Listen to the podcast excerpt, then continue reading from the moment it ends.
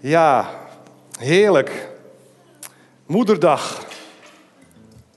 Nou kregen wij wel dit, deze week een berichtje dat de spreker die gepland stond deze week niet kon komen. En dacht, oepsie de poepsie, ik heb het best wel druk. Maar de Heer lag s'nachts een boodschap op mijn hart. Ik denk, ja, dan moet ik dat volgen. Maar wat had ik veel dingen te doen. Zo moest ik ook toezicht houden deze week bij een connectgroep. En dat was vrijdagavond. En misschien kun je een foto laten zien. Er is ook een, er is ook een, foto gemaakt.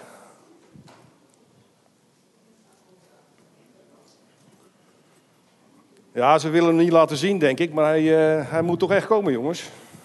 Kijk. Ja, het is een connectgroep bierproeven. Nou, je ziet aan de wazige foto al wel hoe dat gegaan is. En nou moet ik zeggen, bierproeven. Het was voor mij meer uh, gefermenteerde uh, vruchtensappen uit Polen. Marshmallows in vloeibare blikjes. En motorolie uit Rusland. En dat was echt zo. Maar omdat ik erbij was, is alles goed gegaan. Ja, leuk mensen dat we dit soort dingen doen met elkaar. Dat is echt zo leuk. Natuurlijk, bierproef is leuk, maar ook het samen zijn is zo leuk. Dus ja, wij zijn wel heel erg blij ook met deze vorm van samenkomen. En uh, ja, omdat die voorbereidingstijd erg kort was, gaan we ook de boodschap van vanmorgen samen doen. Maar omdat het moederdag is, zijn de vrouwen en de moeders eigenlijk vrij. Hoeven vandaag niks te doen. Er wordt voor hun gezorgd. Ik heb nu tien vragen. En die gaan over vrouwen in de Bijbel. En de mannen moeten antwoord geven. Het zal er uiteindelijk denk ik wel op uitdraaien dat de vrouwen toch iets moeten toe gaan fluisteren. Zoals gewoonlijk met alles. Wie mag hem uh, aangooien trouwens?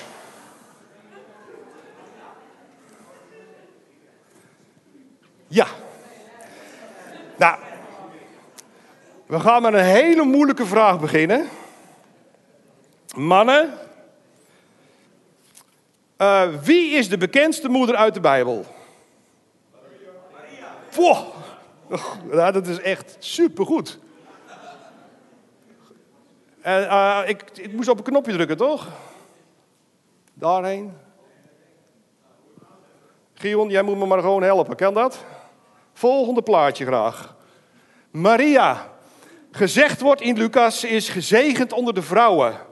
Dankzij een vrouw is Jezus in deze wereld gekomen. De volgende, laat maar zien. Twee. Ja, die is lastiger, denk ik. Welke vier vrouwen waren als eerste bij het graf van Jezus? Maria. Ja, twee keer Maria klopt.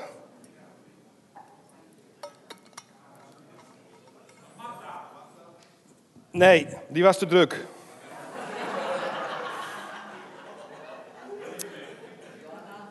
Johanna, jazeker. Martha, Martha van Klopas en je had jo Salome. Joh, goed hé. De volgende, mag je laten zien. Kijk, klopt. Staan door alle evangeliën heen kom je deze vrouwen tegen. Ja, en dan vraag je eigen af, bij de belangrijkste gebeurtenis in de geschiedenis, waar waren de mannen? Druk, thuis, vissen, bier drinken. De derde vraag. Ook niet zo'n hele moeilijke vraag, toch? Aan wie verscheen Jezus het eerst na de opstanding? Goed zo, Gerrit. Dat zit hem in de naam, denk ik. Als in de eerste eeuw een man een boek had geschreven, dan had hij nooit een vrouw gekozen die Jezus als eerste zou ontmoeten na de opstanding. Dat was in die tijd ondenkbaar. Vierde vraag. Welke vrouw leidde Israël in het Oude Testament? Een periode in het Oude Testament. Goed zo. Deborah. Hij gaat beter dan verwacht. Het moet wel van de jongeren komen trouwens. Wel heel knap. Bijbelstudie gaat. Kijk eens wat Deborah deed. Ze was richter, profetes, dichter, zangeres. Hoe druk kun je zijn, denk je bij jezelf. Maar wat staat er als laatste aan het eind van dat hoofdstuk? En Israël had 40 jaar rust. En dat onder de leiding van een vrouw.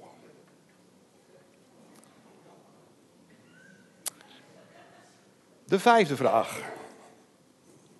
Hoe heette de vroedvrouwen die de, van de farao opdracht kregen om bij de geboorte bij de vrouw van Israël alle jongetjes te doden?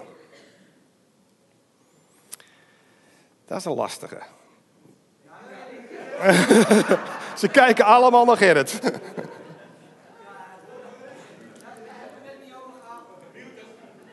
Even context, dat was de eerste opdracht die de farao gaf. Dat de vroedvrouwen de jongetjes moesten doden. Later werden ze in de Nijl gegooid, maar het begon hiermee. En die twee vrouwen, die kregen deze opdracht. Jullie mogen meedoen, vrouwen. Wat zeg je? Ja, je zit er heel goed dichtbij. Pua en Sifra. En dat is zo leuk. Zij deden dat dus niet. En toen riep de farao ze weer bij zich. Zeg, hoe, hij zegt, hoe kan dat nou? Al die jongetjes leven nog. Ja, zeiden die vrouwen. De, de Joodse vrouwen zijn anders dan de Egyptische. De, de, de Joodse vrouwen zijn veel sterker. En voordat wij er zijn, zijn die kinderen allemaal al geboren. En dan staat er, God zegende deze vrouwen. En het staat eronder, daarom deed God aan de vroedvrouwen goed. En het volk werd talrijk en zeer machtig. Mede mogelijk gemaakt dankzij Sifra en Pua. De volgende. Welke twee vrouwen hebben grote invloed gehad op de bediening van Timotheus?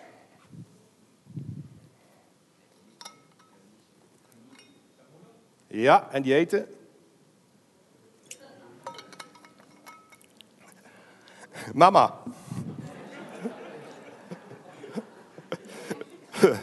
Lois was zijn oma. En Eunice, dat was zijn moeder. En ze hadden een ongeveinsd geloof. Dat wil zeggen, een heel zuiver geloof.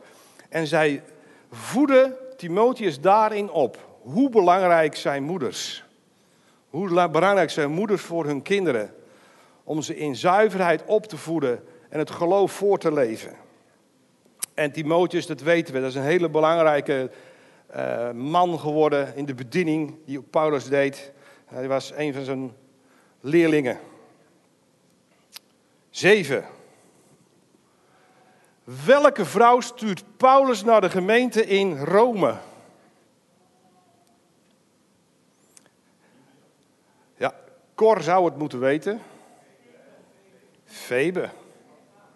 Juist, laat maar zien. Ja, dat staat in Romeinen 16. Daar begint Paulus mee. En die gemeente heeft hulp nodig. En die stuurt de dienares Febe. En hij beveelt haar sterk bij die gemeente aan. En hij zegt ook dat de gemeente haar alles moet verlenen om haar werk te kunnen doen. De Bijbelvertalers zijn een beetje veilig gaan vertalen, want er staat dienares. Maar in de context komt het woord diaconus voor, diaken. Sterker nog, met leidinggevende, uh, uh, leidinggevende capaciteiten. Dat is hem. Dus deze vrouw werd naar Rome gestuurd, naar de gemeente, en ze moest daar gaan helpen. Er zal wel van alles aan de hand geweest zijn, en het ging niet over koffie en toiletten schoonmaken. De achtste vraag. Wie is de eerste profeet die we in het Nieuwe Testament tegenkomen? Ja, klopt. Laat maar zien. Staat Hanna, sommige vertalingen zeggen Hanna, andere Anna. Anna was zeven jaar getrouwd, toen stierf haar man. Ze was op 84-jarige leeftijd toen het kindje Jezus in de tempel werd gebracht. En ze heeft al die tijd in de tempel dag en nacht gevast en gebeden. En toen Jezus binnenkwam, ging ze profeteren. En er staat dat zij een profetes was. Nou heb je verschillende niveaus van profeteren. Je kan iemand een bemoedigend woord geven of een tekst.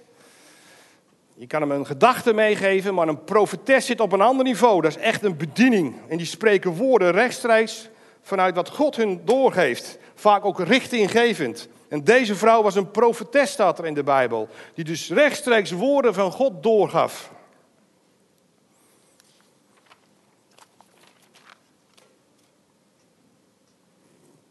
9. Wie leidde samen met haar man een huisgemeente? Priscilla, samen met haar man Aquila. En uh, zij leidden een gemeente. Zij gaven onder andere onderwijs aan Apollos, dat was een bekende evangelist in die tijd. Maar die onderwezen zij. Ze steunden andere gemeentes en ze steunden de bediening van Paulus. Ze worden zeven keer genoemd in het Nieuwe Testament. En in de Bijbel staan dingen nooit uh, om geen reden, maar wel om een reden. Vijf keer daarvan begint Paulus met Priscilla en Aquila. Zou hij daarmee de belangrijkheid van Priscilla willen benadrukken?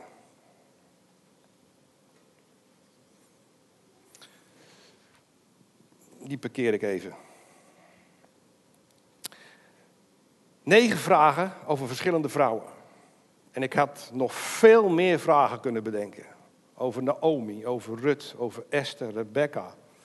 Noem ze allemaal maar op. Allemaal vrouwen uit de Bijbel. Met een roeping, een bediening.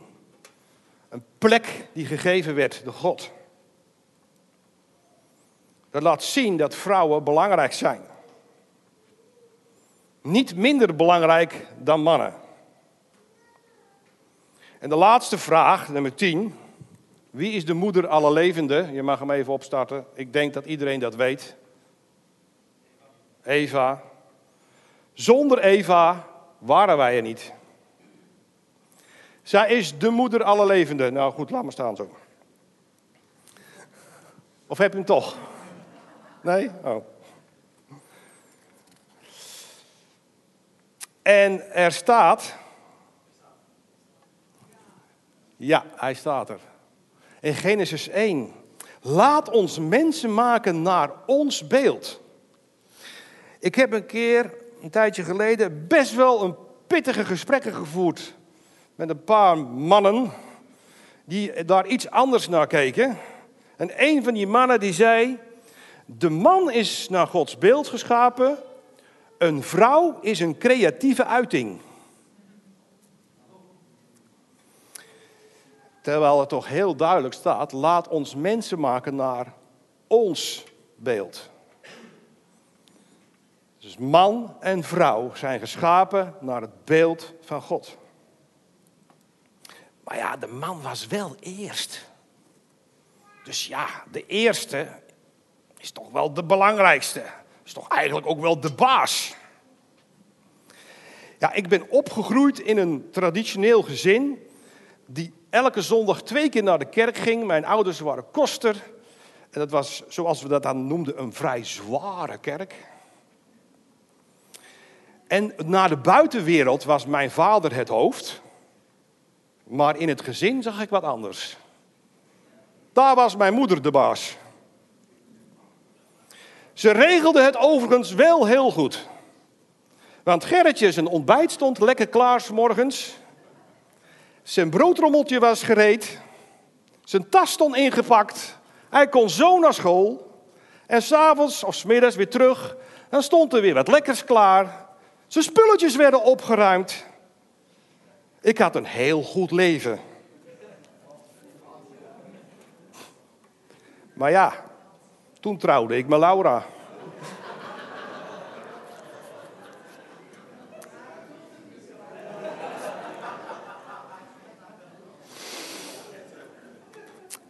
En ik dacht, morgens waar is mijn ontbijt?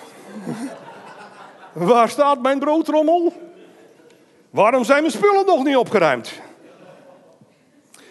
En ik dacht, bijbeltechnisch gezien, ja, nou, eh, er staat toch duidelijk, je bent een vrouw ter hulpe. Dat staat in Genesis. Zij dacht er anders over. Toen ging de tekst toch even nog een keer goed bekijken. En er staat, ook zei de Heere God, het is niet goed dat de mens alleen is. Ik zal een hulp voor hem maken. Ik denk, nou, dat, dan heb ik gelijk. Maar de zin loopt door. Als iemand tegenover hem. Dat is wat anders als onder hem. Ik zal een hulp voor hem maken als iemand tegenover hem. Dat spreekt over gelijkwaardigheid. Als we gaan kijken in de grondtekst, dan komen we een woord, woorden tegen die zeggen, zal je misschien nu even niks zeggen, straks wel, ezer kneget. Het woordje ezer, dat komen we ook tegen in Psalm 121. Kennen wij Psalm 121? Ik sla mijn ogen op naar de burger waarvan mijn hulp zal komen. Mijn hulp is van de Heer die de hemel en de aarde gemaakt heeft. Het woord ezer wordt daar gebruikt. En wat betekent ezer? Een bekwame, intelligente, krachtige bondgenoot. Dus mijn hulp is een bekwame, intelligente, krachtige bondgenoot. En kneget betekent gelijkwaardig. Is dat niet prachtig?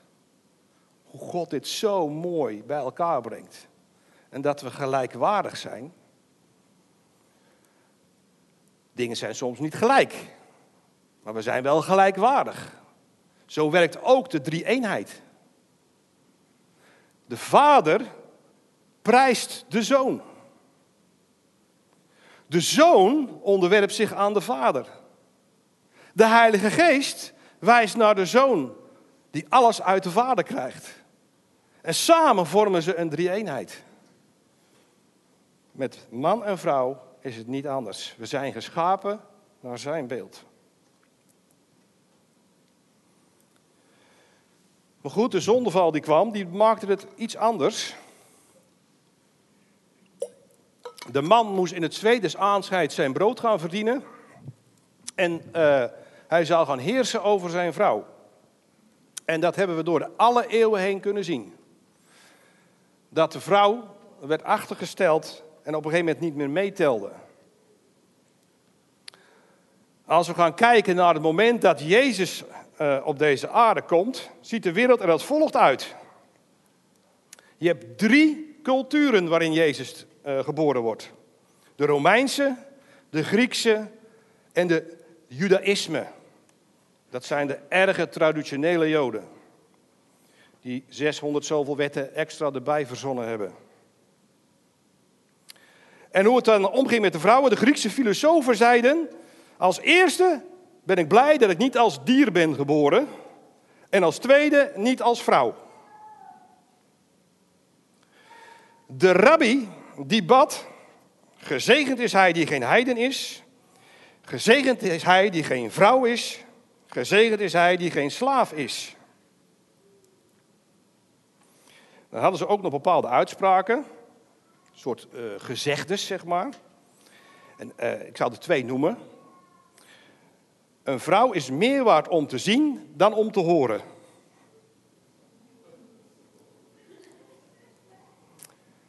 Een zwijgende vrouw is een geschenk van de Heer. Soms denk ik dat ook wel eens, maar. Maar hiermee wil ik dus aangeven hoe het met de vrouwen gesteld was. Ze hadden geen stemrecht, kregen, mochten geen onderwijs ontvangen. Ze mochten eten koken en kinderen baren. En toen kwam Jezus. En toen Jezus kwam, veranderde alles. Toen Jezus kwam, haalde hij de vrouwen naar voren. Hij gaf ze een plek. Hij gaf ze hun waardigheid weer terug. En toen hij aan het kruis stierf, verbrak hij de vloek die was over, die, die was over, over hen uitgesproken. Jezus bracht de vrijheid. En Paulus ging daarin verder in zijn onderwijs. Wist je dat Paulus had een soort team van 70 mensen en dat er ongeveer 30 bestonden uit vrouwen? Alleen je kunt niet in één keer alles bewerkstelligen. Is het je ook niet opgevallen dat er wel instructies gegeven over slavernij, maar dat Jezus ze niet afschaft? En Paulus ook niet. Dat heeft, had tijd nodig. En zo was het herstellen van de positie van de vrouw ook.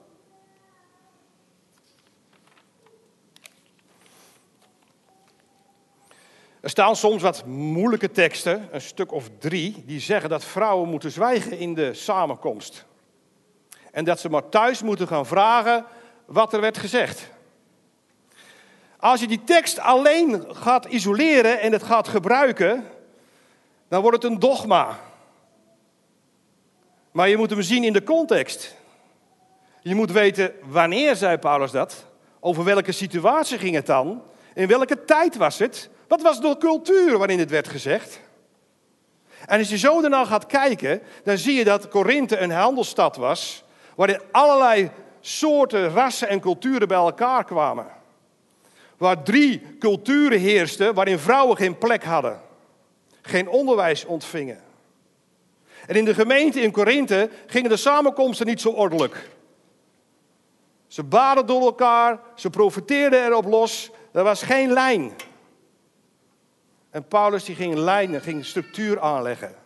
En vrouwen die nog geen onderwijs hadden gehad, die moesten niet in de samenkomst gaan roepen, waar gaat het over? Zo moet je gaan kijken naar deze teksten. Maar die staan in schril contrast met alles wat vrouwen doen in de Bijbel. Ja, maar wij hebben ook wel pech. Want uiteindelijk worden we allemaal vrouw. Er staat een tekst van in de Bijbel. Welke zou dat zijn?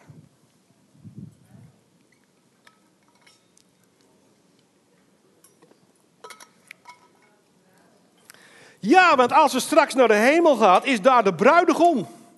En die ontmoet de bruid. En volgens mij is de bruid een meisje. En ik maak natuurlijk een beetje een grapje nu. De bruid, dat is, zijn wij de gemeente. En de bruidegom, dat is Jezus. En in Efeze 5, daar wordt daar een vergelijking gemaakt. Dat Jezus de bruid voorstelt zonder vlek of rimpel. De bruid schittert.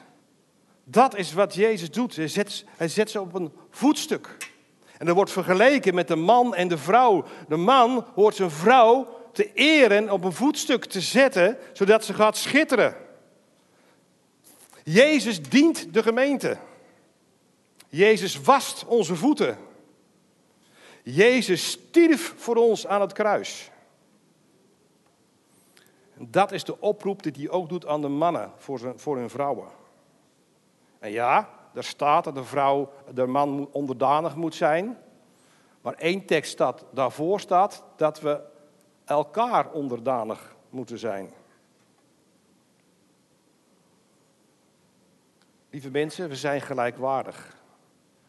Vrouwen, die zijn geroepen door God.